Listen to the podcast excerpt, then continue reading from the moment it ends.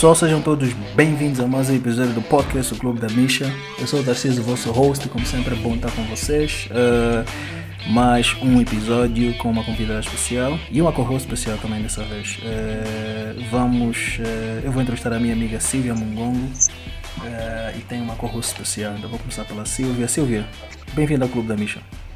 Olá Tarcísio, olá a todos, muito obrigada pelo convite. Boa, boa, bem-vinda, bem-vinda. Não sai. Boa. A minha co-host vai ser a minha irmã, Zaida, que já esteve conosco em uma gravação do podcast da Misha. Falamos sobre a sua associação de voluntários, o Colonguiza, e pronto, um capítulo também, uh, um episódio interessante para ouvir, para quem se interessa uh, sobre um, filantropia, sobre pronto, um, projetos sociais e coisas dessa natureza. Quem, quem quer ajudar, às vezes é mais fácil ajudar quem já ajuda. Então busquem pela Associação de Voluntários Oculunguiza. Zaira, bem-vindo ao Clube da Misha de novo. Olá, boa noite, muito obrigada. Obrigada pelo convite. Boa, boa, sempre bom ter-te aqui. É, pronto, o nosso prato para hoje, eu e a Zaira vamos entrevistar a Silvia e vamos falar sobre mulheres, vamos falar sobre as mulheres como força de trabalho, as mulheres do mercado de trabalho e, pronto, obviamente, esse assunto toca em vários aspectos. Vamos tentar ter aqui uma discussão bem fluida, bem produtiva. E sendo que a Silvia é locutora de rádio e é ativista dos direitos das mulheres, então acho que nos vai poder ajudar bastante a perceber aqui algumas dinâmicas em torno desse assunto. Ok? Silvia, estás pronta? Estou sim, vamos. Boa. Zaira, podemos? Isso. Sim, podemos começar. Ok, vamos lá então.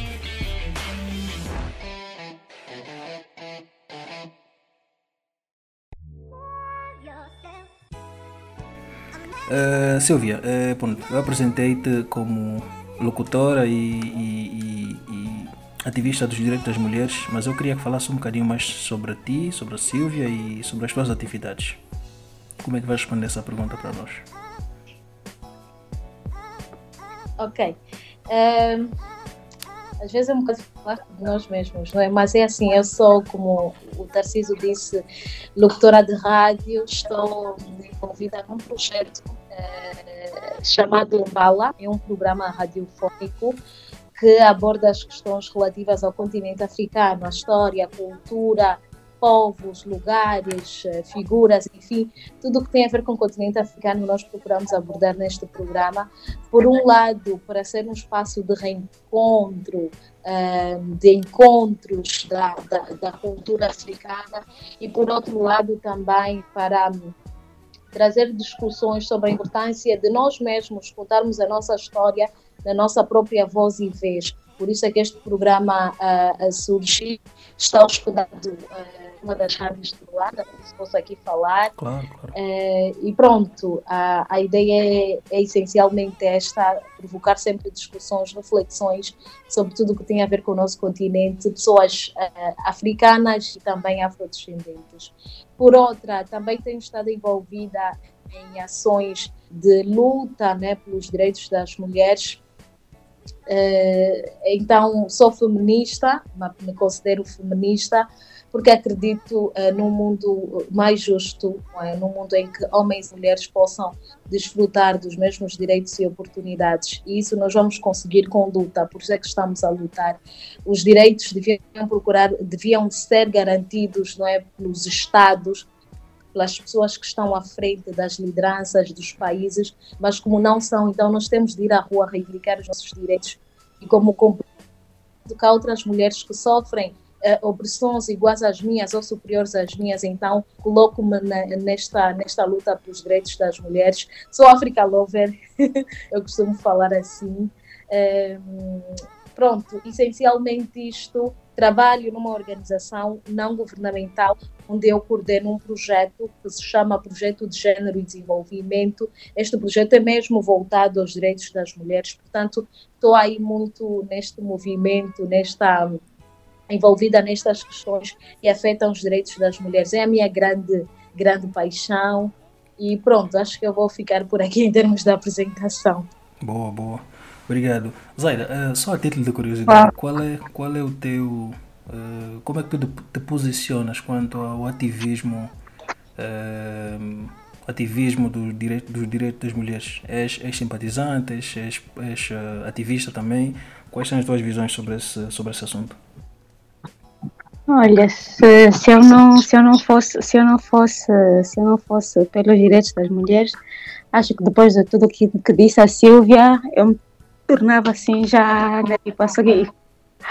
Mas um, mas partilho completamente da visão uh, da Silvia. Na verdade, também sou, não sei se posso dizer ativista, mas pronto, uh, sou pelos direitos das mulheres e apoio e apoio, apoio e sigo causas uh, que lutam pelos direitos das mulheres, atualmente, mais particularmente em Angola. Então, sim, identifico-me como feminista também. Ok, boa, boa. Obrigado aí pela apresentação, Silvia, e pelo posicionamento. Era só para perceber e tal qual é, como é que tu estás, como é que vês essa, esse ativismo dos direitos das mulheres. Silvia, a uh, minha primeira pergunta, Isaíra, fica à vontade para contribuir quando tu quiseres. Uh, eu queria saber sobre a mulher angolana como força de trabalho, né? Uh, eu, obviamente, né, todos nós conhecemos um bocadinho do mercado de emprego angolano. Eu queria saber se consegues descrever qual a posição que a mulher ocupa hoje no mercado de trabalho angolano, se, é, se já é favorável, se há algumas, alguns entraves a serem superados, eh, coisas como a legislação eh, em relação à mulher. Como, como é que a mulher está posicionada na força de trabalho no mercado de trabalho hoje?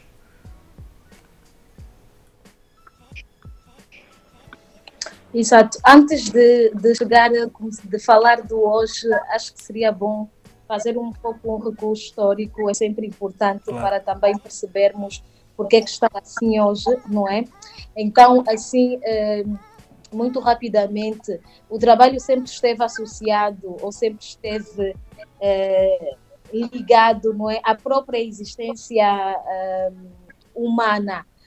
Não é? Alguns pensadores, inclusive, consideram o trabalho também como uma necessidade vital dos seres humanos, da mesma forma que nós precisamos de nos alimentar, precisamos de ter habitação, de vestuário, precisamos também do trabalho, é um elemento, portanto, essencial da existência humana. Por meio do trabalho, as mulheres e homens interagem com outros homens e mulheres, interagem com máquinas, interagem com instituições, com crenças, com a natureza, enfim, é, é toda uma relação que se estabelece entre homem e, e, e, e, o trabalho, entre mulher e trabalho, que, que faz com que este mesmo trabalho se torne também um fator determinante, até mesmo na construção das relações um, humanas. Então, o trabalho tem como função principal a produção de bem né, material, a prestação de serviços uh, e a obtenção de resultados, e hoje em dia, muito por força também do capitalismo, a obtenção uh, de lucros.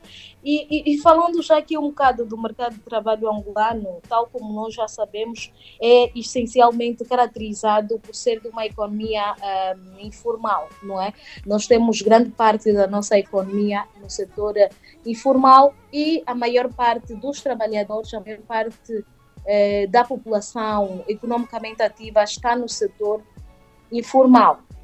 E neste setor informal ainda há uma particularidade: mais de 70% dos trabalhadores no setor informal são mulheres. E por que é que isso acontece? São várias as razões, eu não tenho todas aqui, eh, todas as chaves, mas uma das principais razões é essa questão da divisão sexual de trabalho, a que já se referiam vários pensadores, todo este processo que, que, que, começou na Europa com as várias revoluções.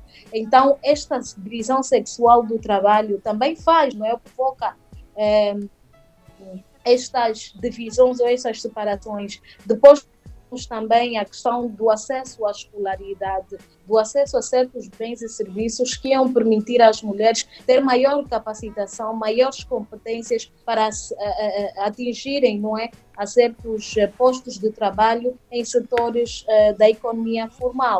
Então, são muitos elementos que nós podemos trazer aqui, mas na base de tudo isso está a, a, a discriminação, a desigualdade entre gêneros porque com essa igualdade a mulher passou a ter um acesso um pouco mais restrito à educação, à saúde, enfim, a, outras, a outros meios, a outros recursos que iam lhe possibilitar obter capacidade para uh, estar no, no, no, no, mercado de trabalho e competir em pé de igualdade com, com os homens. Então, o mercado formal sempre vai querer força de trabalho mais capacitada.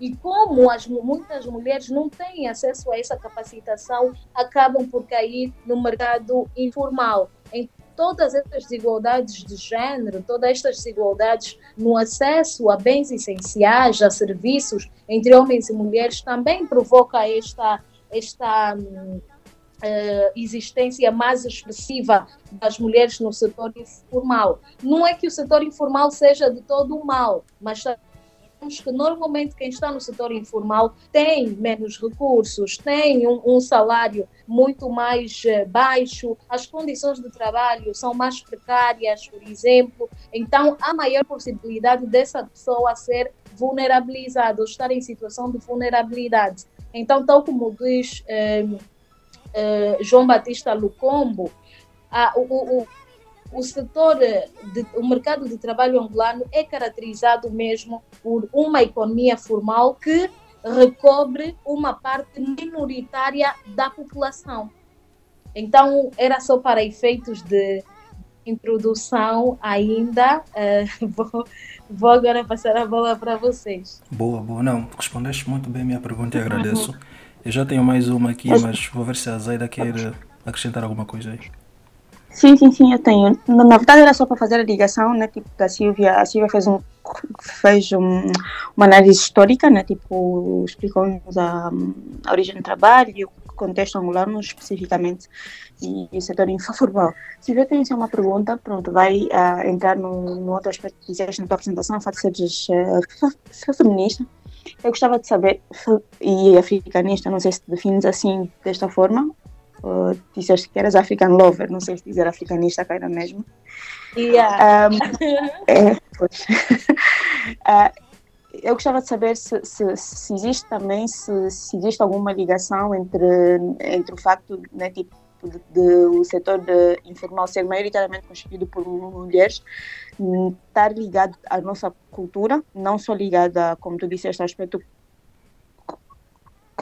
colonial, né? tipo a nossa dependência, a, a, nossa dependência dos aspectos europeus, a nossa ligação dos aspectos europeus e aspectos de, ligados à colonização, mas a nossa cultura africana, vou definir africana no, no, no geral, se tem também alguma ligação um, com isso.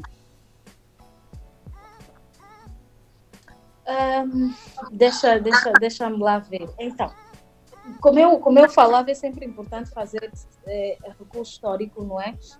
E em relação à divisão uh, sexual do trabalho, isto decorre mesmo das uh, relações de poder historicamente desiguais que sempre existiram entre, entre homens e mulheres e uh, há aspectos culturais que podem reforçar estas desigualdades, que podem reforçar estas diferenças e também afetar na própria divisão sexual do, tra do, do, do, trabalho. Se culturalmente é dito por exemplo, mulher é aquela que deve, a mulher deve trabalhar apenas em casa, é, é, deve ficar apenas confinada ao espaço doméstico, esta também pode ser uma questão. Isso não é só uma questão cultural, é mesmo o patriarcado em geral, porque até na Europa, até nas Américas acontece isso, mas muitas vezes é reforçado pela própria cultura, que também faz essa separação de trabalho entre homens e mulheres. Há ações, há atividades no meio rural que os homens não podem fazer e que as mulheres também não podem fazer. Entende-se assim, por um lado, há outras, outras razões, outras questões que apontam, mas há também a questão, por exemplo, da força física, que muito, muito se muito se fala. Então, a cultura, de forma geral, é sempre boa, né? Assim vamos, vamos dizer, mas há aspectos culturais que podem ser nocivos, tanto para os direitos das mulheres, de forma geral, quanto para esta questão da divisão do trabalho. Por exemplo, eh, uma outra questão para muitas culturas, quem tem o direito de ir para a escola é o rapaz. Há famílias que, se a oportunidade dos filhos irem para a escola, eles privilegiam o rapaz. E, e voltando à minha, à minha fala anterior sobre o mercado de trabalho exigir que as pessoas estejam necessariamente qualificadas, o, o formal, então isto já dá para fazer um Quer dizer, quem tem acesso à escola em determinadas culturas é o homem, é o rapaz. Então, esse rapaz tem muito mais possibilidades de conseguir um mercado, um, um trabalho no setor formal da economia. A mulher não. Isso é uma questão que pode ser ligada aos aspectos culturais.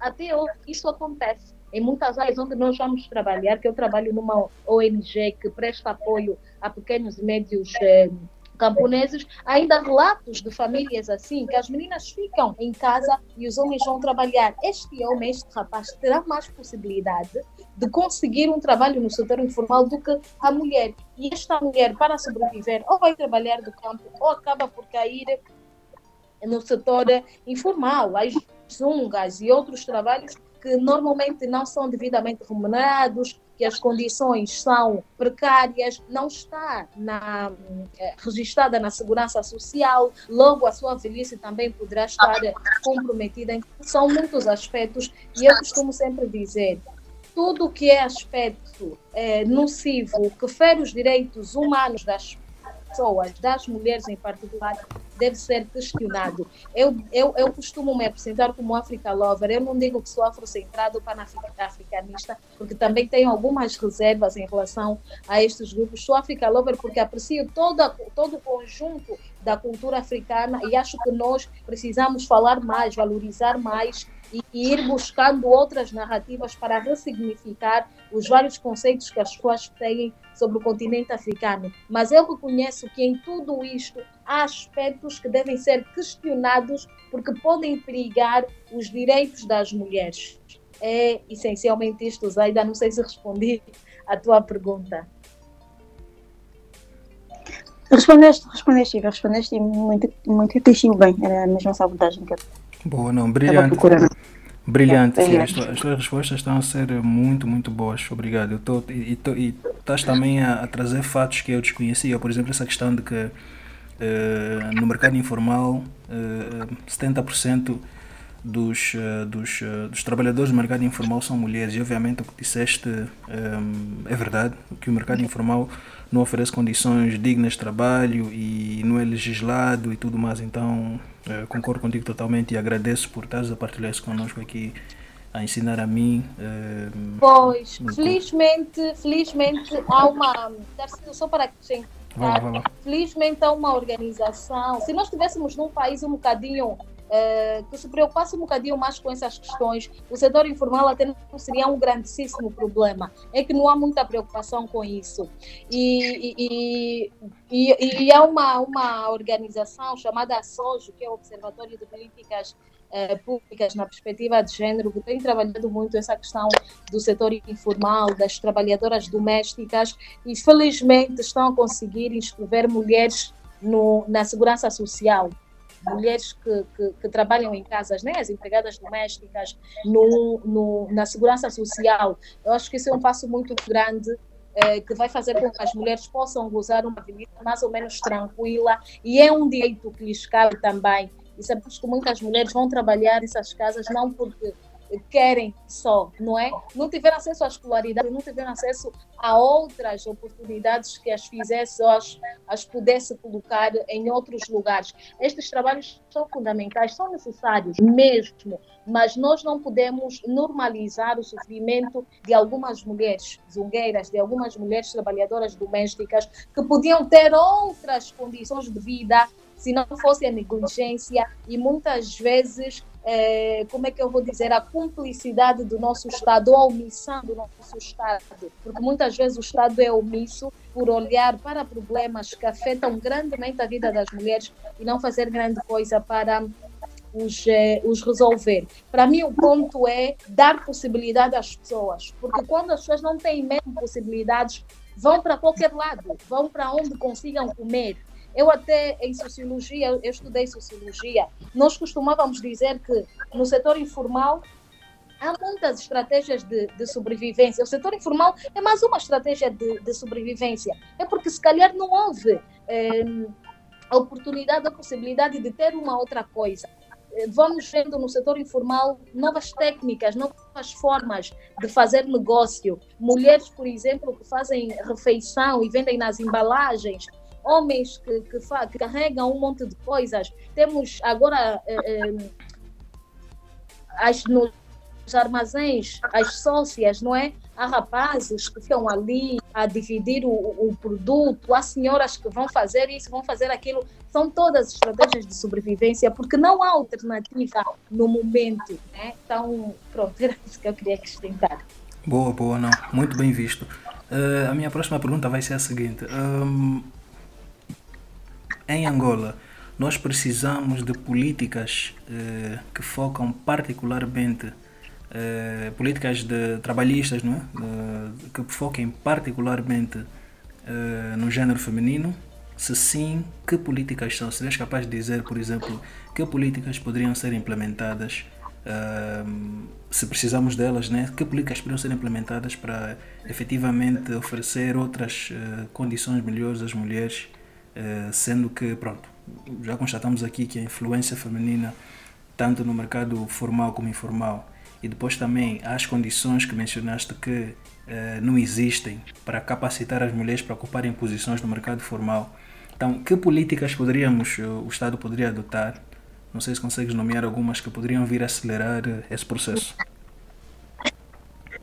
Pois, eu não tenho uh, conhecimento aprofundado sobre as políticas trabalhistas.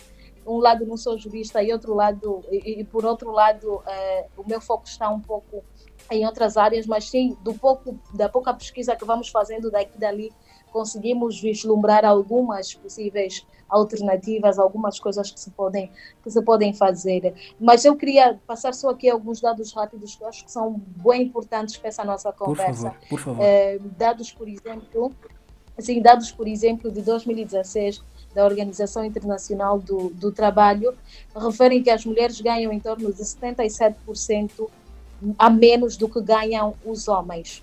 O mesmo estudo diz ainda que essa diferença salarial não pode ser explicada unicamente por diferenças de educação ou idade, mas também a desvalorização do trabalho desempenhado pelas mulheres e das competências. Então, para dizer que, além desta dificuldade das mulheres acederem a certos uh, postos de trabalho, a certos espaços, ao mercado de trabalho, pelas razões que eu já citei, a própria desigualdade de géneros, a construção social, a distribuição ou a divisão sexual do trabalho, há também ainda esta questão da remuneração. Bom, ela já tem dificuldade de aceder e quando acede ganha menos que o homem, às vezes em, na mesma posição, com as mesmas competências. E nós chegamos a nos perguntar por quê? se os dois estudaram na Universidade de Investimento, se, se os dois estudaram na Espanha, se os dois estudaram nos Estados Unidos, por exemplo, têm a mesma idade, ehm, enfim, ocupam o mesmo, o mesmo cargo, porque isto não é, a resposta não é assim tão simples, não é tão linear e não vai dizer que não, o homem esforça-se um pouco mais que a mulher, não é por isso. Nós sabemos um pouco o que é está por detrás eh, desta diferença salarial um lado é esta desvalorização do próprio trabalho desempenhado pelas mulheres. São competentes da mesma forma que os homens, mas há esta, esta uh, desvalorização, não é? Há discriminação das mulheres por serem mulheres apenas. Apenas por serem mulheres. E há outros eh, eh, outras entidades patronais extremamente capitalistas que apontam esta desigualdade ou justificam esta desigualdade salarial com o fato de a mulher um dia vir a ser mãe. Porque quando a mulher é mãe tem direito a três meses de licença e outros e normalmente fica mais tempo a cuidar das crianças e acaba por ter um rendimento mais baixo que os homens. Isso é um absurdo, um absurdo por completo. Uma coisa não tem nada a ver com a outra e o fato dela, dela dar à luz não a impede de ser mais profissional ou, ou, ou mais eh, eh, dar, oferecer mais resultados à empresa do que o próprio homem. Então há a isto, né? E, e, ainda a Organização Internacional do Trabalho afirma que seriam necessários, isso eu quando velhice do eu, seriam necessários cerca de 70 anos para se acabar completamente com as diferenças salariais de género. Seriam necessários 70 anos, se isso só se os governos e as entidades patronais estivessem comprometidas com a causa. E do jeito que nós estamos a ver a coisa, não me parece. 70 anos já é muito, imagina se não tivermos um, ehm, líderes ou lideranças comprometidas com, com esta questão. E em Angola, isto é, são estatísticas mundiais. E em Angola a coisa não é diferente, não é? Porque, como eu disse, o mercado de trabalho está marcado por uma forte divisão sexual do trabalho, ou seja, o trabalho que é para o Tarcísio não serve para a Silvia, porque o Tarcísio é homem, tem pênis, e a Silvia é mulher, tem vagina, logo é mais fraca. O mesmo estudo demonstra ainda que 64,1% das mulheres estavam desempregadas, em comparação com 25,78% dos homens. Este é um estudo feito pela Organização Internacional do, do Trabalho.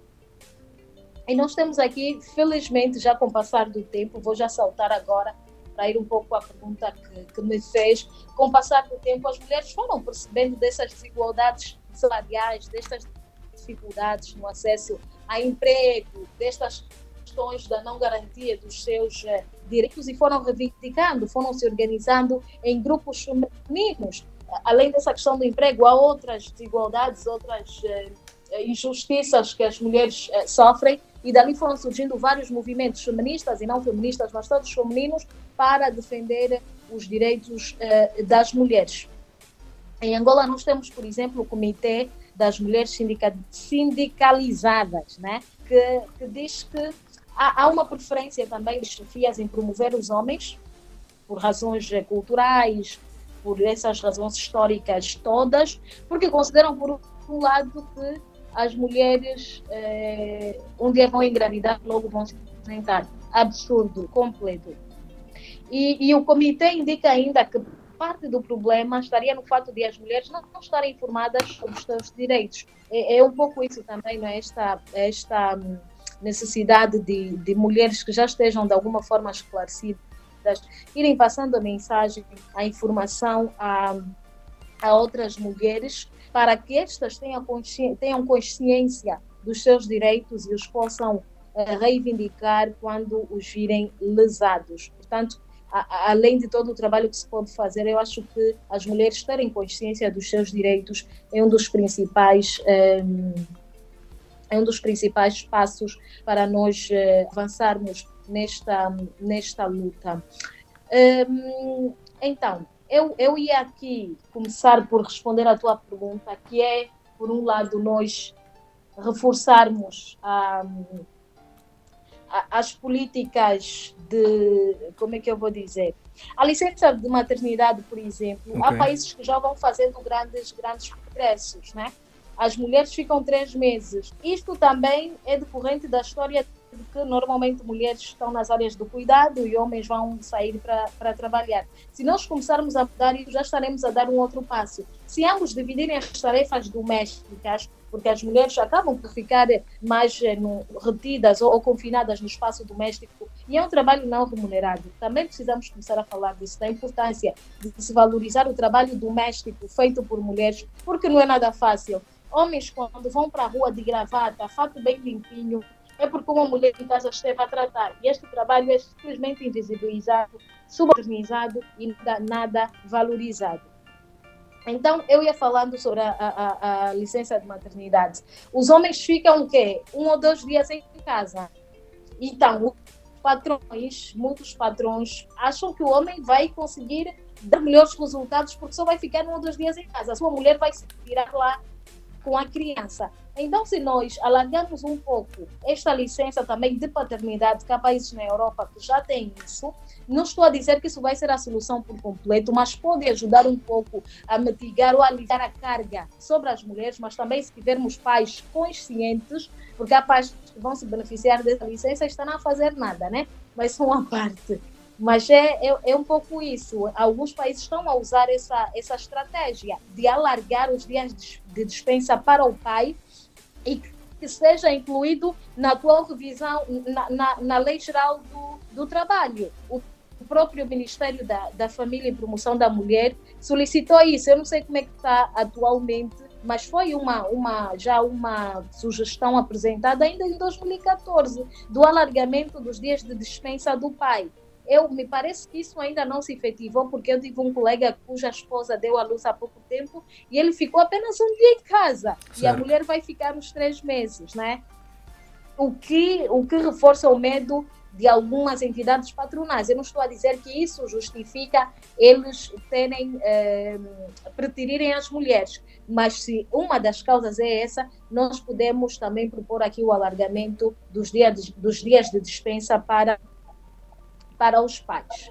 Eh, depois, as cotas, eh, a questão das cotas pode, pode funcionar em alguns setores da economia, alguns setores-chave, a existência de cotas. Exigisse que em determinado departamento ministerial, por exemplo, 50% devem ser mulheres. 70% devem ser mulheres e assim por diante. Acho que também seria uma via para facilitar, favorecer a, a, a maior ocupação não é, destes espaços por, eh, por mulheres. Então, são algumas das, eh, das ações que eu acho que poderiam ser adotadas, mas antes mesmo de chegar ali é a questão do acesso da mulher à educação, do acesso da mulher à proteção social, para que esta consiga mesmo estar capacitada de, de, de, de chegar não é, a, a, certos postos, eh, atingir certos cargos, por exemplo. Então, acho que estas seriam algumas das saídas para reduzirmos eh, estas diferenças, essas desigualdades que existem entre homens e mulheres, quer no acesso ao trabalho, quer em termos de remuneração. Boa, Silvia, muito bom, obrigado. Uh, eu estava aqui a acompanhar atentamente, a tirar notas dos dados que estavas a, a passar e pronto, contextualizaste de forma muito substanciada, muito profunda e pronto, respondeste, respondeste, respondeste a pergunta. Eh, eu, eu, concordo contigo plenamente. Eu tinha alguns, tenho alguns comentários a fazer. Eh, vou, vou guardar aqui as minhas notas para comentar. Eu quero saber se a Zaida tem alguma questão, algum comentário aí para acrescentar. Zaida? Um, sim, uh, tenho sim. Uh, tenho, na verdade, né, tipo, vou pedir a Silvia, se for possível, para, para argumentar um pouquinho mais. Silvia, tu falaste de, desde o início, né, tipo, na influência, uh, em todos, pronto, em muitíssimos aspectos de porque que o trabalho, né, tipo, hoje em dia é mais virado para os homens uh, e que tu, tu, tu levantaste o ponto de que as mulheres são mais viradas para os trabalhos de cuidado. Se calhar vou só pedir, né, tipo, sendo feminista, pronto, já estamos aqui, aproveitando a, a oportunidade, Uh, gostava só que tu falasse um pouquinho mais do impacto que os trabalhos de cuidado uh, têm uh, um, na vida das mulheres e no desenvolvimento da sociedade em si e de que que isso é o impacto tão grande um, para, para os acessos das mulheres tanto à escola como trabalho, né, tipo, das mulheres a tudo o que é estrutura fora de casa, e digo isso porque os trabalhos de cuidado, pronto, estamos a falar agora de, tu falaste do, da, da, da licença de maternidade, falaste uh, do trabalho da mulher em casa, vamos dizer, né, dentro de uma família, como uh, uh, mulheres que têm filhos e, e, e maridos, mas se for possível, mas o impacto, mas isso não acaba aí, né? Tipo, se, sabemos que tem também as que em muitos, em muitíssimos lares e muitos lugares do nosso país, em que as meninas, por exemplo, são impedidas de ir à escola porque têm que ficar em casa, tratar das coisas de casa, uh, os, os rapazes vão à escola, ou mesmo quando vão, ou mesmo quando as meninas saem para ir à escola, são na maior parte das vezes elas as responsáveis pelas tarefas de casa, uh, têm de cuidar dos irmãos mais novos, têm de fazer a comida, têm de buscar água, têm isso e aquilo. Então, uh, se for possível, gostava só também que tu desse um, um, um parecer sobre o quão grande uh, é o impacto deste aspecto dos trabalhos de cuidado no acesso das mulheres ao trabalho fora de casa. Yeah. Yeah. Uh, de facto, é isto que eu, que, eu, que, eu, que eu mencionava há pouco tempo. é um impacto muito, muito grande, porque acaba por retirar a mulher do espaço público e, e, e, e restringe ela, não é? Ou, ou, ou, confina ela ao espaço uh, doméstico, enquanto que os homens saem para ocupar o espaço público, para se formar, por exemplo, para fazer networking, para, enfim, outras questões, a mulher está lá dentro. Como é que ela vai ter acesso a certas oportunidades se ao invés de estar na rua, está lá dentro a cuidar da casa, a cuidar da roupa daquele homem que foi para fora, né? Historicamente, o homem é o provedor, aquele que vai para a rua buscar a comida, e a mulher é que fica em casa a cuidar das crianças, da, da, da casa de forma, de forma geral. Então, o impacto disto é é, é muito grande. E, por outro lado, há mulheres que até conseguem é, ir à rua, trabalhar fora, não é? é estão no, no, em setores chaves da economia. Aqui um, um, exemplo rápido é que, segundo o Banco Mundial, 64,1% das mulheres com idades entre os 15 e os 64 anos participam da força de trabalho em comparação com 78% dos homens.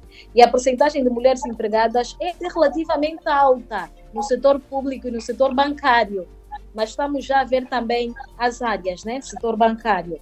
Em alguns casos, até chega a ser, chega a estar perto do número de homens ou até estar em cerca de 50%. Mas as mulheres estão praticamente ausentes em outros domínios, também chaves. E as mulheres ganham menos porque ela exerce a dupla jornada. Ela trabalha em casa, um, um trabalho não remunerado, não visibilizado, e depois vai para a rua. Nós temos aqui dois problemas muito grandes. É o problema do acesso, mas também temos o problema do. Um, como é que eu vou dizer? Do rendimento, não é? Que acaba por ser definido por esta dupla jornada que, que, que a mulher tem. Então, ela tem mais possibilidade de estar mais sobrecarregada, ou fica mais sobrecarregada do que um homem que só que, que, vai acordar, tomar banho e ir trabalhar. Ela tem que acordar, fazer um pequeno almoço para o marido, arrumar o marido, arrumar as crianças e depois ir trabalhar. É claro que esta terá muitas mais dificuldades de produzir da mesma maneira que o homem. Mas pronto, como nós somos mulheres, somos mesmo nós, conseguimos ainda fazer isso, não é? Não é aqui romantizar o sofrimento das mulheres, podemos de forma alguma romantizar, mas é impressionante que há mulheres que conseguem dar volta a tudo isso. Então, há esse impacto muito grande, o que faz com que, como eu disse anteriormente, entidades patronais pensem duas vezes antes de empregar uma mulher. Uma jovem ainda nestas semanas, deu um testemunho de que ela foi, chegou num, num sítio, estava à procura de, de trabalho, e o patrão, o senhor aceitou, viu ela, gostou imenso da jovem, achou que tinha capacidade e podia preencher a vaga. Mas depois, na entrevista, ela disse que tinha acabado de dar à luz, era mãe de uma menina, de uma pequenina. E o senhor disse: Olha, desculpa, infelizmente já o lugar estava preenchido. Quando no dia anterior deu garantias a ela de que podia a contratar. E depois a jovem soube que o senhor contratou outra moça. E não contratou outra moça porque as mulheres têm capacidade, porque, enfim, não. Aquele trabalho era estratégico para ter mulher a divisão sexual do trabalho. Depois, aquela jovem não tinha filho, não tinha marido. Logo ele percebeu que esta mulher é menos sobrecarregada do que a outra e vai me trazer menos prejuízo do que a outra. Estamos a ver como é que, que tudo isso impacta. Esta jovem tem filha, tem esposo, normalmente, ou, ou, ou, ou se quisermos, não é? é? Provavelmente ela é aquela que cuida da casa. Então o senhor colocou na balança qual das duas. Mas isso é um completo absurdo, está completamente errado. Ele, para ir trabalhar, foi cuidado por uma mulher também. E nós precisamos começar a educar raparigas e rapazes para a necessidade de toda a gente contribuir para os trabalhos domésticos. Sujou, limpa. Desarrumou, arruma.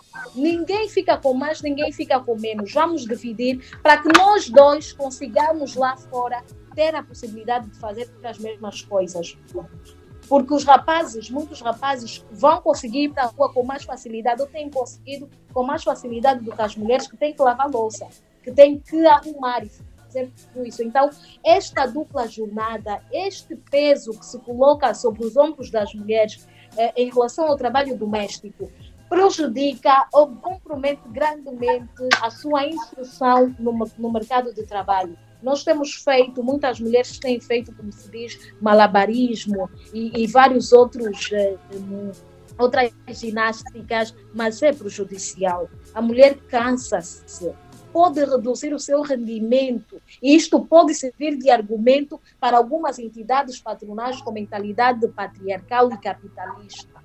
Então, Zaida, é, é um pouco neste, neste sentido. Muitas mulheres conseguem até aceder, mas depois há sustentabilidade. Há mulheres que, inclusive, eu tenho tias que, inclusive, tiveram de deixar de trabalhar porque não conseguiam dar conta. Era muito pesado. Deixaram de trabalhar para se dedicarem única e exclusivamente ao lar. E depois o trabalho não é remunerado e é desvalorizada pelo próprio marido que a pressionou a deixar o trabalho de fora porque ela não contribui para a economia doméstica. Está a ver como é que a nossa sociedade é, está a ver também um pouco como é que eh, muitos homens encaram essa questão do, do trabalho não remunerado. Para alguns homens é bem confortável, mas quando a coisa aperta, começa, começa a desmerecer a mulher, a, a agredi-la de forma verbal e psicológica porque não traz nada em casa, não faz aquilo em casa, mas ele de alguma forma chegou a pressioná-la a abandonar o trabalho de fora para se dedicar única e exclusivamente em casa. Eu tenho tias nessa situação, então são reflexões que nós precisamos fazer sempre e sempre para chamar a atenção dos homens, chamar a atenção às instituições de direito para esta sensibilização, para a adoção de outras medidas, de outras políticas que possam ajudar aliviar a carga das mulheres. Uma coisa que se falou muito são as creches comunitárias.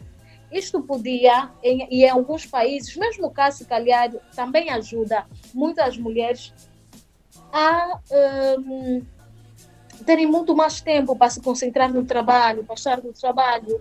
Porque se eu tenho uma creche a 5 metros do meu local de trabalho, eu estou descansada, eu deixo a minha criança de manhãzinha e pego no fim do dia, quando já estou a sair do trabalho. E não vou precisar, por exemplo, sair a correr para ir buscá-la não sei onde, lá distante. Trabalho na Maianga, tenho de ir buscá-la em Talatona, por exemplo. Certamente vou deixar alguma coisa por fazer no trabalho. Então, são muitas alternativas que nós precisamos encontrar para aliviar a sobrecarga da mulher, para que essas possam conseguir conciliar entre as responsabilidades domésticas e as responsabilidades do trabalho um, ehm, externo. Muito bom, Silvia. Um, eu, pronto. Um, o que nós sabemos sobre isso é, é, é, um bocadinho a informação comum do dia a dia, da observação, como tu disseste, nas nossas famílias, o dia a dia no trabalho, na rua, as próprias notícias que vimos da televisão e tudo mais. Mas tu trazeres aqui essa contextualização com, com, com esses dados, esses números e essa profundidade dos relatos que estás a trazer, por exemplo, pela natureza da tua atividade mesmo, que é, que é, que é ativista de direitos femininos uh, ou direitos das mulheres, uh, está a ser muito importante e, e, eu acho que é parte do que nós estamos aqui a tentar fazer. Uh, eu acho que quem ouvir essa nossa conversa vai, vai sentir alguma vontade de perceber melhor o que, o que é que se passa ou então vai despertar para pronto, coisas que a pessoa nunca, nunca havia pensado. Então, essa é a nossa missão, né? É, eu, eu, eu, pronto, por isso é que nós temos esse espaço e queremos pessoas como tu que nos ajudam aqui a, a, a despertar essas discussões esses questionamentos. Nós somos, nós somos a plataforma e vocês são as pessoas trazem os questionamentos, então agradeço muito por uh, estás aqui a levantar todos esses aspectos, né? E, e, espero também poder contribuir de alguma forma que esta yeah. mensagem. Obrigada. E que essa mensagem chegue até pelo menos aquelas pessoas que são, são a nossa fiel audiência que nos acompanham e que sabem que nós temos um compromisso com, com exatamente isso, conteúdo de qualidade e, e, e essa missão que é ajudar as pessoas a se tornarem melhores. Zaira, tens alguma coisa para comentar? Não, não estamos a fechar ainda, mas pronto, eu queria falar isso e a Silvia respondeu agora uma pergunta que tu puseste, então só para comentar aí sobre a resposta que ela deu. Não, não, eu queria agradecer na verdade a resposta da Silvia. Silvia, obrigado, né? Tem, tem resposta muito completa, como tu disseste, Narciso, uh, com com dados e pronto, e casos que nós, eh, né, tipo, que nós, eh, casos que na verdade estamos acostumados a ver, mas se calhar não ligamos assim tanto. Então, uh, obrigada. Dá para pensar que tivéssemos a fechar, mas uh, podemos continuar. Ainda tem outras, ainda temos outras questões. Pois, pois, que temos, temos ainda mais uns 15 minutinhos por aí. Uh, pronto, uh, o meu próximo ponto vão ser algumas, alguns comentários sobre aquilo que já falaste e depois também uma, uma, uma um, um, comentário que eu queria fazer e ouvir a tua opinião. Uh, tu falaste, por exemplo, sobre as percentagens. as mulheres ocupam um, um lugar maior, né? cerca de 70% no mercado informal em Angola e sim, eh, são, são trabalhos que não oferecem condições, eh, primeiro, condições em geral, né, eh, de trabalho em geral, depois, segundo, condições que sejam necessárias para a natureza da mulher. Não é? Por exemplo, eu já falei com uma, uma amiga que é taxista, não é? E ela diz tipo o, o, as necessidades que o homem tem, por exemplo, né? Uh, sei lá, durante o trabalho, se ele tem que usar a casa de banho, ele qualquer casa de banho atrás da árvore, seja onde for, ele, ele arranja-se e já está. A mulher não, não tem essa facilidade, então os trabalhos também precisam, obviamente, acautelar a natureza da mulher, não é? Uh, e pronto, essa, essas condições também não existem. Uh, tu falaste também sobre o desempenho das mulheres, né? que as mulheres, uh, obviamente, para fazerem jornada dupla, são sim as cuidadoras primárias ainda no lar e, estão agora a fazer esse salto uh, de emancipação. Eu consigo pensar em alguns países, sei lá, na Escandinávia, se não me engano, Nova Zelândia, Finlândia, por aí, que já têm mais 50% de, ou 50% de membros eh, do Congresso né, e da Força de Trabalho também, uh, um número muito grande. Uh, e o Ruanda também, né, que eu estou sempre a falar do Ruanda, que pelas razões erradas, uhum. uh, por causa do, do, do, das questões da guerra civil e tudo mais, fez com que as mulheres fossem, entre, entre aspas, apressou o processo, esse processo no Ruanda, mas no entanto está a dar cartadas. Né? Todo mundo sabe que a menina dos olhos da África agora é o Ruanda, então dá para ver aí um alinhamento, é, um alinhamento no desenvolvimento social e econômico do país, com o número de mulheres no poder, mulheres parlamentares, mulheres uh, congresswoman, né? como, como, se diz, como se diz em inglês, e, e, a realmente defender os interesses do país e acelerarem aquilo que, que é a agenda do país em todas as frentes. Então isso aí também é, é ponto assente.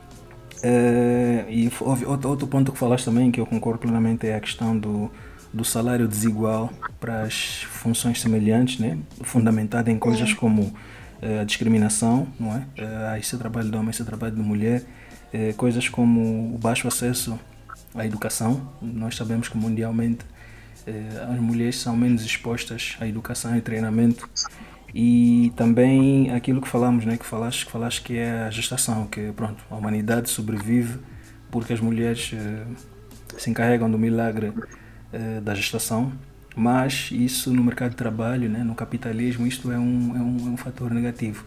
Então, uh, como falaste muito bem, esse é o argumento de muitas, muitos responsáveis de trabalho, a qualquer momento pode ausentar-se e vai ficar em casa e não posso contar com ela no trabalho. Então, por isso é que a priori já vou estipular uma remuneração inferior, mesmo sabendo que ela tem condições e, e, e condições e, e, a posição semelhante ao do homem. Então, acho que pronto, todos os pontos pois. que levaste são todos pertinentes. Sim, sim. Vá lá, vá lá. Yeah, só, só, ainda sobre isso, só mesmo um acréscimo é que esta desigualdade salarial não está só no setor formal, impressionante, né? É que mulheres estão em grande maioria no setor uh, informal e ainda assim também uh, acabam por ter rendimentos menores comparativamente aos homens. O setor informal tem um rosto feminino, diz né? Claro, é, é mesmo isso por serem maioria, mas, mas ainda assim também ganham menos que os homens.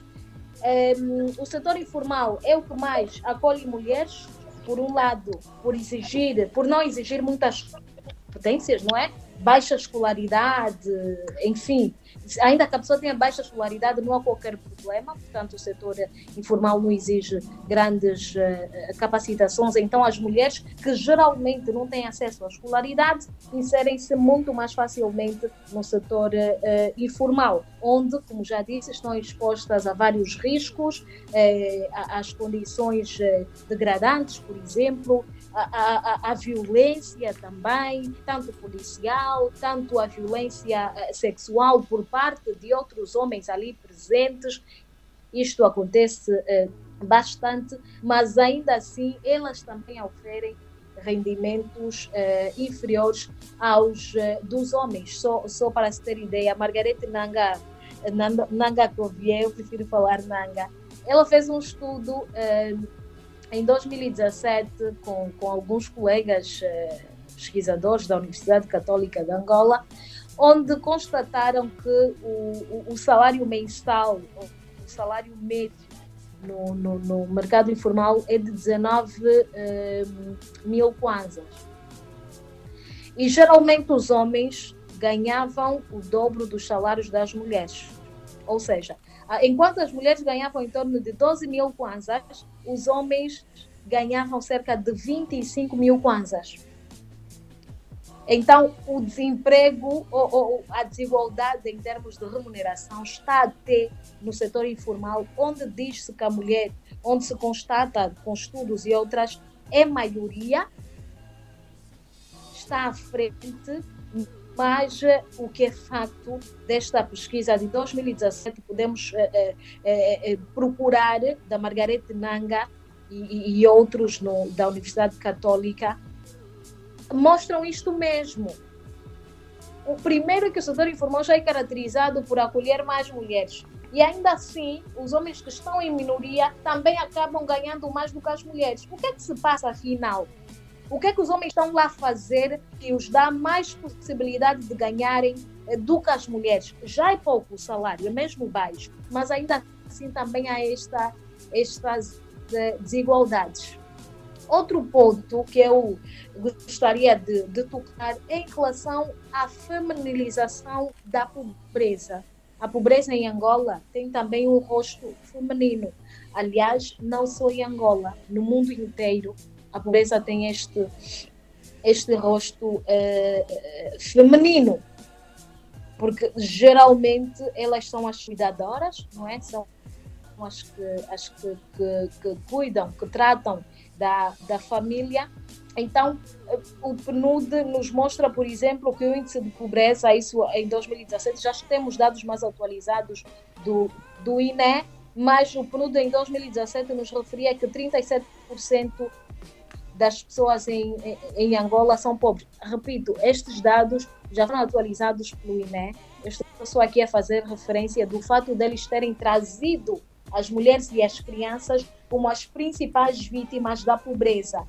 E mulheres e crianças não são apenas principais vítimas da pobreza por serem maioria, mas por estarem mais expostas à situação de precariedade, por terem menos acesso a estas condições ou a estes serviços que os homens têm tido acesso. Se ela ganha menos, é claro que ela vai ser mais pobre que um homem que ganha mais. Tá?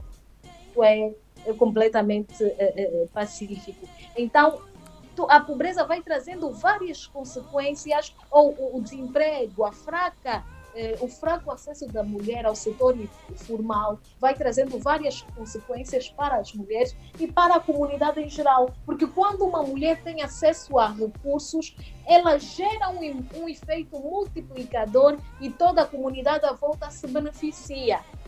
Por, pelas várias questões que nós já conhecemos. Então, é importante dotar eh, facilitar, favorecer o acesso da mulher a recursos para que ela os possa transformar e gerar riqueza para ela e para aqueles que a rodeiam. Era é, um pouco também isto que eu, que eu queria aqui, aqui trazer. Eu acho esse tema muito importante e muito, muito complexo, porque nós vamos vendo que a coisa, apesar de estar a melhorar, apesar de termos mais mulheres a ocuparem espaços de, de, de, trabalho, a estarem nas instituições, mas ainda assim há desigualdades, há desequilíbrios no, no, no acesso a, a, a, mercados, a setores chaves da economia, e quando estas mulheres estão lá, não gozam dos mesmos privilégios que gozam os homens, continuam a ganhar menos que os homens. Então, várias políticas devem ser gizadas no sentido de facilitar isto. O governo tem muitas políticas já. Se não chegarmos aqui, Tarcísio e Zaida, a dizer, não, vamos criar uma lei assim, uma política assim, seria uma repetição daquelas que já existem. São muitas e até bem progressistas. Angola tem muitas leis melhores que, que, do que países europeus e outros ditos mais avançados têm. Angola ratificou muitas convenções internacionais e regionais para proteger os direitos das mulheres, leis, leis uh, documentos que, que afirmam claramente a não discriminação. A Constituição da República é o primeiro elemento no seu artigo 23 traz o princípio da igualdade e não discriminação. Angola tem a política nacional de igualdade e equidade de gênero, tem lá os programas de fomento à economia, tem lá os programas de apoio às mulheres, a mulher rural, a mulher no setor informal, de, de proteção de vítimas de violência, eh, ratificou o protocolo de Maputo. Uma série de legislações que nós temos, mas que pecam na sua implementação, na sua materialização.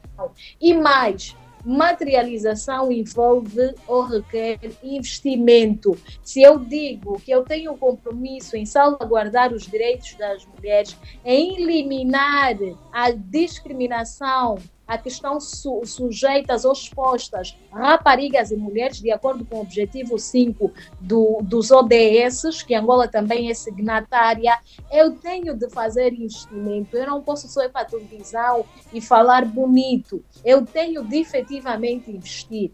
Não estou a dizer que não se faz nada ou não se fez. Faz-se, fez-se mas será que é suficiente? Será que foram adotadas as melhores metodologias? Será que o investimento foi mesmo aquele? Eu vou dar um exemplo rápido. O programa de proteção vítimas de violência, porque quando há violência, a mulher também não pode contribuir para o setor da economia, a mulher também não pode trabalhar livremente. E eu queria só vos dar aqui um exemplo, deixa eu pegar a minha a minha cábula. Nós temos, por exemplo, o programa de apoio às questões de género e promoção da mulher, que em 2019 recebeu 345 milhões de kwanzas, mais ou menos, que representa 0,0% do orçamento geral do Estado. Em 2020 recebeu 36 milhões e tal de kwanzas, esses, esses números são longos, que representa 0,0% do OGE. E em 2021, quanto é que recebeu? Nada. Zero. Zero. É o programa de apoio às questões de gênero. O mesmo para o programa de proteção às vítimas de violência. O programa de proteção à mulher rural ou de promoção da mulher rural não foi orçamentado nem em 2019, nem em 2020 e muito menos agora em 2021. Como é que você me diz que estás comprometido com as questões dos direitos das mulheres e tens que acabar com a subalternização das mulheres. Se não há dinheiro lá, não há dinheiro. Não se orçamentou, não foram cabimentadas verbas para estes programas estruturantes, para estes programas chaves. Há outros o Ministério da Família e Promoção da Mulher até é que está à frente. Podemos dizer que sim, estão a fazer alguma coisa, mas é suficiente para o universo de mulheres que nós temos, para as várias dificuldades porque passam as mulheres. Como é que eu digo que estou comprometida com a, a, a inserção da mulher no mercado de trabalho se eu não asseguro programas chaves como estes? Em 2021 nós não tivemos recursos para estes programas. Em 2022 também não estava orçamentado o programa de apoio às vítimas de violência. E sabemos que a maioria das vítimas de violência são as mulheres. Como é que uma mulher violentada vai trabalhar? Vai ter forças para estudar? Né? Então, é preciso haver coerência entre o discurso e a ação. Estamos a falar bonito que estamos comprometidos com estes objetivos, com estas lutas todas, mas depois na prática. Boa, boa. Estamos a orçamentar quanto? Para garantir que as mulheres consigam estar nestes espaços, consigam se formar, consigam estar no mesmo lugar que muitos homens uh, estão atualmente. E não é só estar também, né?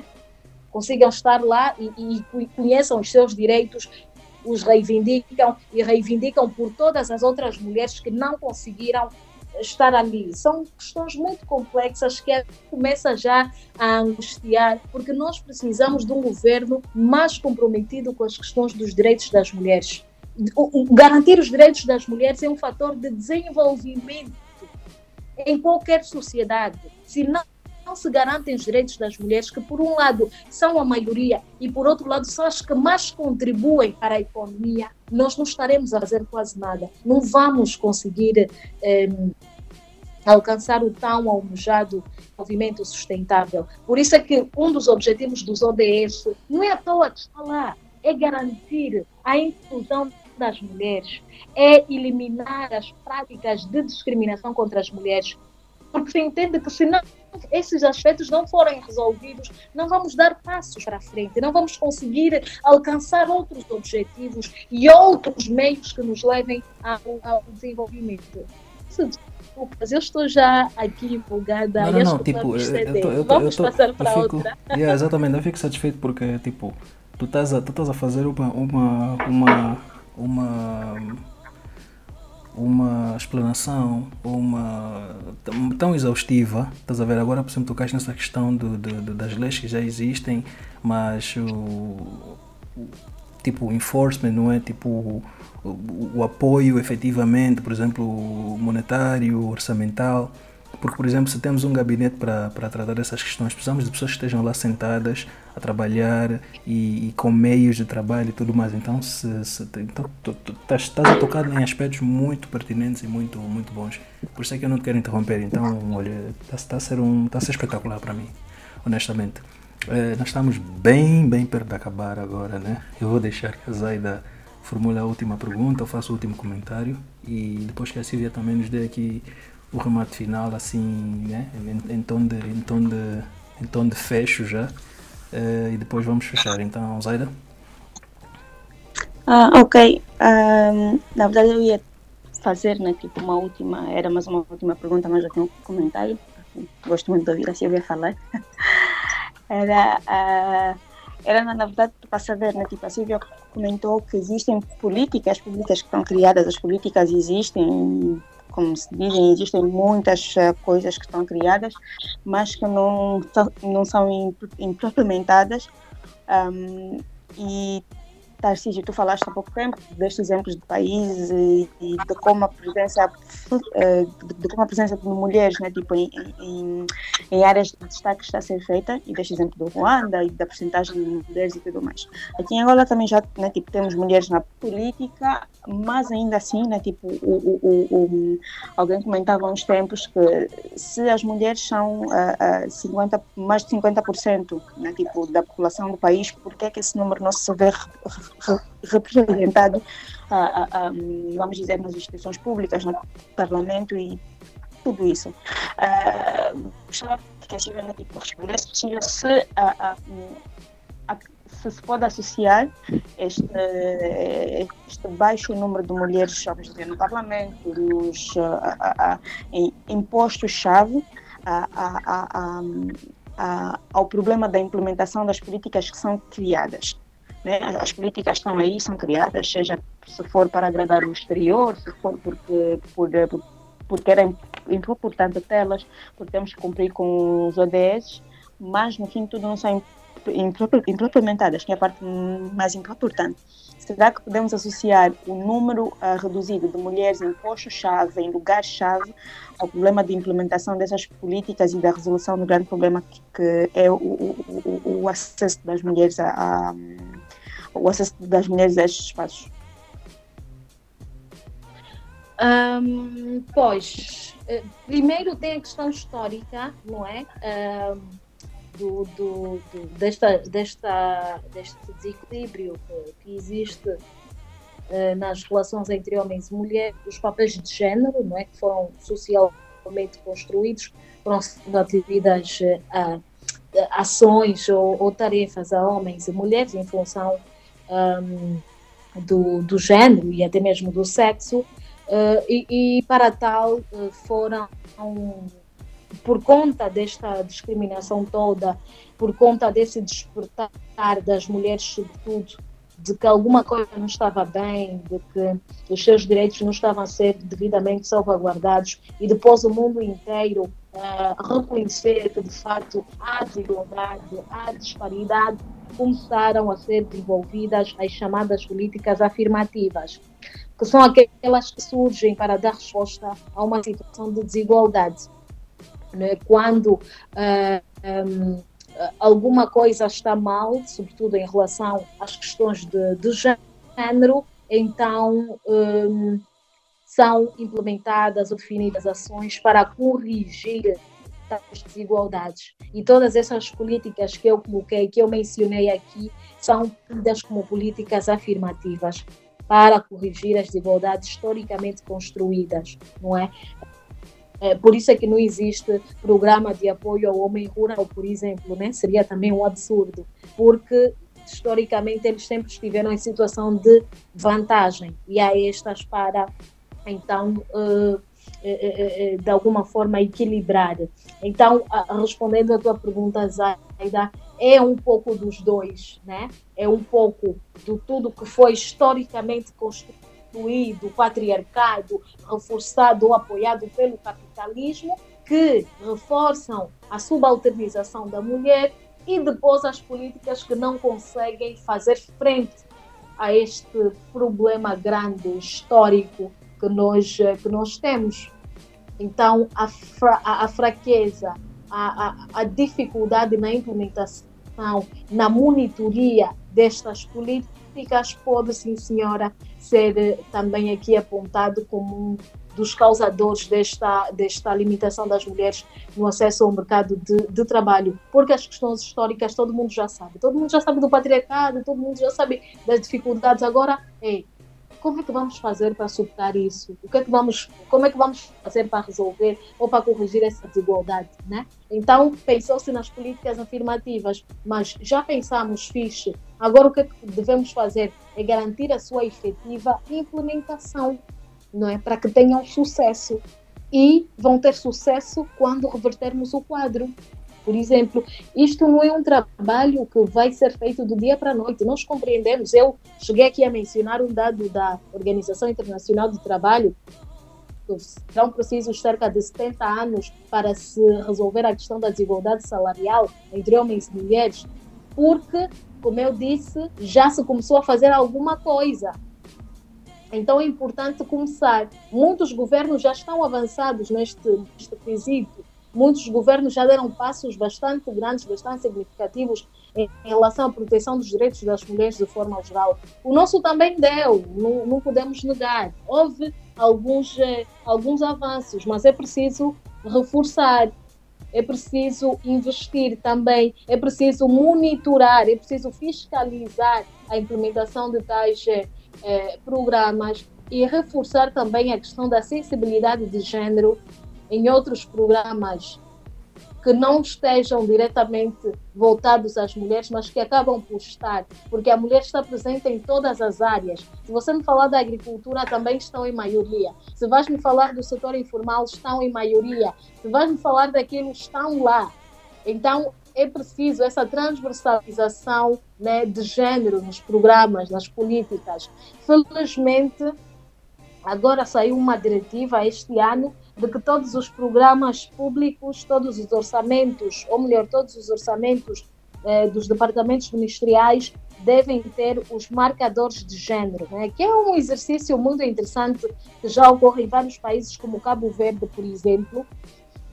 Uma tarefa fácil, mas Cabo Verde conseguiu implementar os marcadores de género eh, para eh, que, que, que nestes orçamentos esteja sempre aí presente a questão dos direitos das mulheres, a questão do género, não é? do, do, do equilíbrio e da proteção. Então, é preciso um trabalho mesmo muito, muito grande, sério, comprometido para alcançarmos todas essas questões. Espero ter respondido. Eu sei que dou muita volta, mas é. Olha, o que tu chamas, o que tu chamas de volta. O que tu chamas de voltas, eu e a Zaida chamamos de contextualização e é o que nós estamos a precisar, não é, Zaida? É exatamente assim, é exatamente assim, sim. Podes continuar a falar e a explicar e a dar-nos uh, mais luzes, né? Boa. Yeah, eu pouco isso, eu vou me calar já, mas eu pouco isso, eu estou assim bem agradecida por termos conseguido fazer este, este, ter essa conversa. Acho que é bem importante. Eu peço desculpas por algumas omissões, por alguns exageros, por alguns erros, enfim, que eu tenha cometido aqui mas uh, espero ter passado o essencial. Vamos continuar a aprofundar esta discussão. Há muitas mais mulheres que trabalham nesta luta e que se calhar tinham mais uh, contributos para dar do que eu, mas o Tarcísio achou que eu podia estar aqui, então agradeço muito por isso. Estou aberta para outros diálogos, ao menos assim, além de falar, eu também aprendo, eu também cresço, porque é um exercício de troca bem, bem interessante então, estamos aqui para o efeito e eu encorajo a todos, a todas, a colocarmos na nossa agenda esta questão da, do, do, dos direitos das mulheres, da igualdade. Não será uma competição, não se trata de uma competição, trata-se de um reparo histórico, porque nós fomos injustiçadas ao longo dos séculos. Né? Então, é um reparo e é importante que nos engajemos nesta luta. Vamos começar a trabalhar com os mais pequenos para mudar mentalidades, para que quando estes cresçam possam também já dar outro tipo de respostas e que as próximas gerações estejam mais conscientes sobre a importância da justiça social, sobre a importância da equidade então, para isso é fundamental. Estes diálogos são extremamente importantes e eu fico mais feliz ainda por saber que se poderá eternizar. Outras crianças, outros jovens poderão ouvir e também eh, tirar as suas conclusões, eh, fazer outros comentários, acrescentar no que foi dito. O que não foi dito aqui poderá ser dito em outra oportunidade, ou vocês que, que um dia vão ouvir poderão também fazer os seus. Eh, acréscimo. Então, mais uma vez, muito obrigada. A luta deverá ser de todos e de todas. A mulher continua ainda a, a, a presenciar, a enfrentar situações de subalternidade gritantes, situações de injustiça gritante. Então, precisamos todas e juntos lutar para que as mulheres tenham uma vida livre da violência, porque isto também é violência. Privar a mulher de ter acesso à educação, de ter acesso a, a, a, a, recursos, é violência. A mulher ainda enfrenta dificuldades em ter acesso ao crédito, sobretudo na zona rural. Como é que ela vai competir em pé de igualdade com um homem que consegue ter mais facilmente acesso a recursos? Né? Logo, este homem vai produzir mais do que ela, vai conseguir trabalhar mais do que ela e ter mais recursos do que ela eh, futuramente. Então é, é, preciso é, criar condições para que as mulheres consigam também é, ter acesso a recursos, ter acesso ao crédito e desenvolver as suas atividades de forma livre, não é? E este, esta, esta capacitação das mulheres, esta oportunidade que se vai dar às mulheres, vai se refletir claramente no progresso, no desenvolvimento da sua uh, comunidade. Obrigada. Boa, Silvia. É, sem problema. Só agradeço muito, muito o teu tempo. Né? Como disseste, era suposto ter sido gravado mais cedo, mas acho que valeu a pena. Eu acho que acertei também no convite. Né? É, mas caso a partilha da mesma opinião. É, eu quero agradecer muito, muito, muito, muito a tua presença é, e o esforço que fizeste, né? preparaste alguns dados para nós, te preparaste para a conversa, então muito obrigado pela consideração. É, abraço também a Zaida, obrigado por teres, teres feito feito co-host comigo, né? Obrigado aí pelas perguntas pertinentes que me escaparam, mas acho que fizeste aí bons, bons inputs, deste boas contribuições, boas perguntas e obtivemos também boas respostas. Uh, pessoal, é tudo o que temos para hoje. Uh, como sabem, nós uh, estamos em todas as plataformas digitais de, de, de, podcast, principalmente no Kisson da Unitel e no Musical, plataformas de audio streaming angolano. E pronto, estamos por aí, sigam as nossas redes, nos ajudem a crescer, a fazer com que a nossa mensagem chegue a mais e mais pessoas. Como vem, uma mensagem importante, vital. Uh, e, temos uma missão, né? Temos uma missão, então precisamos da vossa, vossa ajuda para fazer com que mais pessoas despertem e mais rápido chegamos até lá. Então é tudo da minha parte, Zaida e Silvia. Muitíssimo obrigada. Vou, vou frente da Silvia. Deixar acabar. Ela fala sempre melhor, né? muito obrigada pelo convite. Muito obrigada, Silvia, por, por teres aparecido e por tudo que explicaste, pela contextualização, pelos dados que nos trouxeste. Foi tipo uma conversa muitíssimo fixe. Uh, como sempre, eu hesitei, mas estou muito, estou muito feliz de ter dado aqui, partilhar esse momento contigo. Obrigada, Zaida. Obrigada, Tarciso. Foi um enorme prazer. Estamos juntas, juntos. E pronto, até uma próxima oportunidade. Parabéns uh, pelo Clube da Misha. Eu, quando li Clube da Misha, achei que fosse um clube de negócios e tal, só, né? Então, enfim, mas eu, eu acho muito interessante. Fui vendo já as outras conversas que vocês tiveram, sempre muito, muito interessante. Parabéns, que continuem. Há muito mais gente que precisa de ser ouvida. Tem, fazem, há pessoas que fazem trabalhos espetaculares e que precisam de ser ouvidas. E eu fico mais feliz por darem oportunidades a jovens e só assim crescemos todos, todas. Então, muito obrigada, estamos juntas. Você, Zaida, valeu. obrigada, Silvia.